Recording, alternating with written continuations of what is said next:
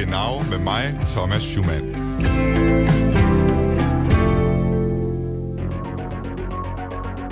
Vorfreude, Fantastisch. Spitzfindigkeit, Kuddelmuddel. Genau aus Rundfunk 4.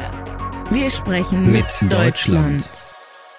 Den 26. september går tyskerne i stemmeboksene. Der er nemlig valg til den tyske forbundsdag, det man vel kan sige er tyskernes folketing. Der skal vælges minimum 598 parlamentarikere på tværs af de syv store tyske partier. Og så skal forbundsdagen oven i hatten altså også vælge en ny kansler. Hvordan hænger det tyske valg så egentlig sammen? Det giver jeg svar på i den her korte valgspecial af Genau. Mit navn er Thomas Schumann, og du lytter til den tyske valgkamps ABC.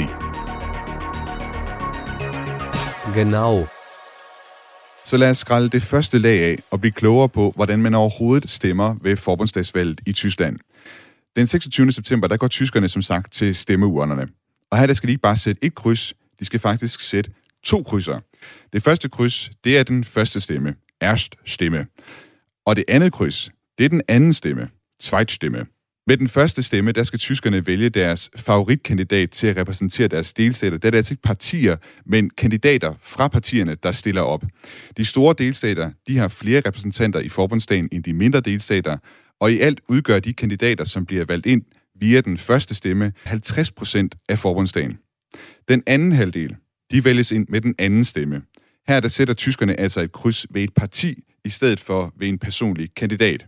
Det betyder, at de kandidater, som ikke er blandt partiernes favoritter, de kan blive valgt ind med den anden stemme.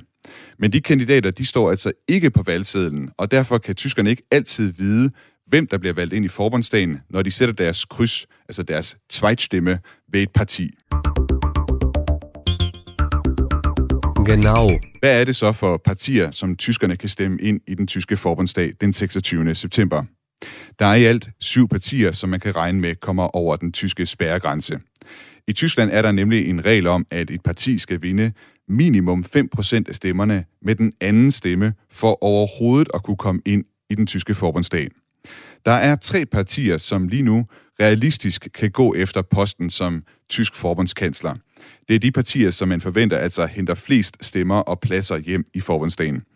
Og det er CDU-CSU, som faktisk bliver talt om som et parti, da de samarbejder. Derudover så er der SPD, altså Socialdemokraterne, og så partiet De Grønne. Og hvis vi starter med CDU og CSU. Den nuværende kansler Angela Merkel er medlem af CDU, og det samme er Armin Laschet, som er partiets formand og kanslerkandidat.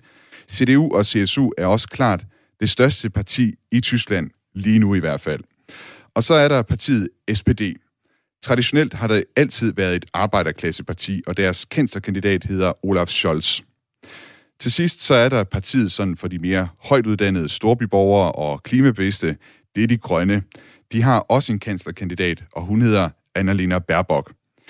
De resterende partier har spidskandidater, men man forventer ikke, at de kan hente stemmer nok til at være kanslerkandidater. Det er partiet De Linke, som ligger helt ude på venstrefløjen.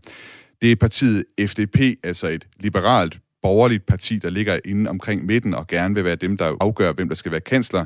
Og så er der partiet Alternative for Deutschland, der ligger helt ude på højrefløjen. Det her meget indvandrerkritiske og kontroversielle parti i tysk politik. Og så kort kan det gøres. Når valget løber af stablen den 26. september, skal minimum 598 pladser i forbundsdagen fyldes ud af kandidaterne fra de syv partier. Når stemmerne er talt op, har forbundsdagen en måned til at blive enige om landets nye forbundskansler, og som sagt, så bliver det formentlig enten Armin Laschet, Olaf Scholz eller Annalena Baerbock. Du har lyttet til den tyske valgkamps ABC, en Genau Special på Radio 4. Mit navn er Thomas Schumann.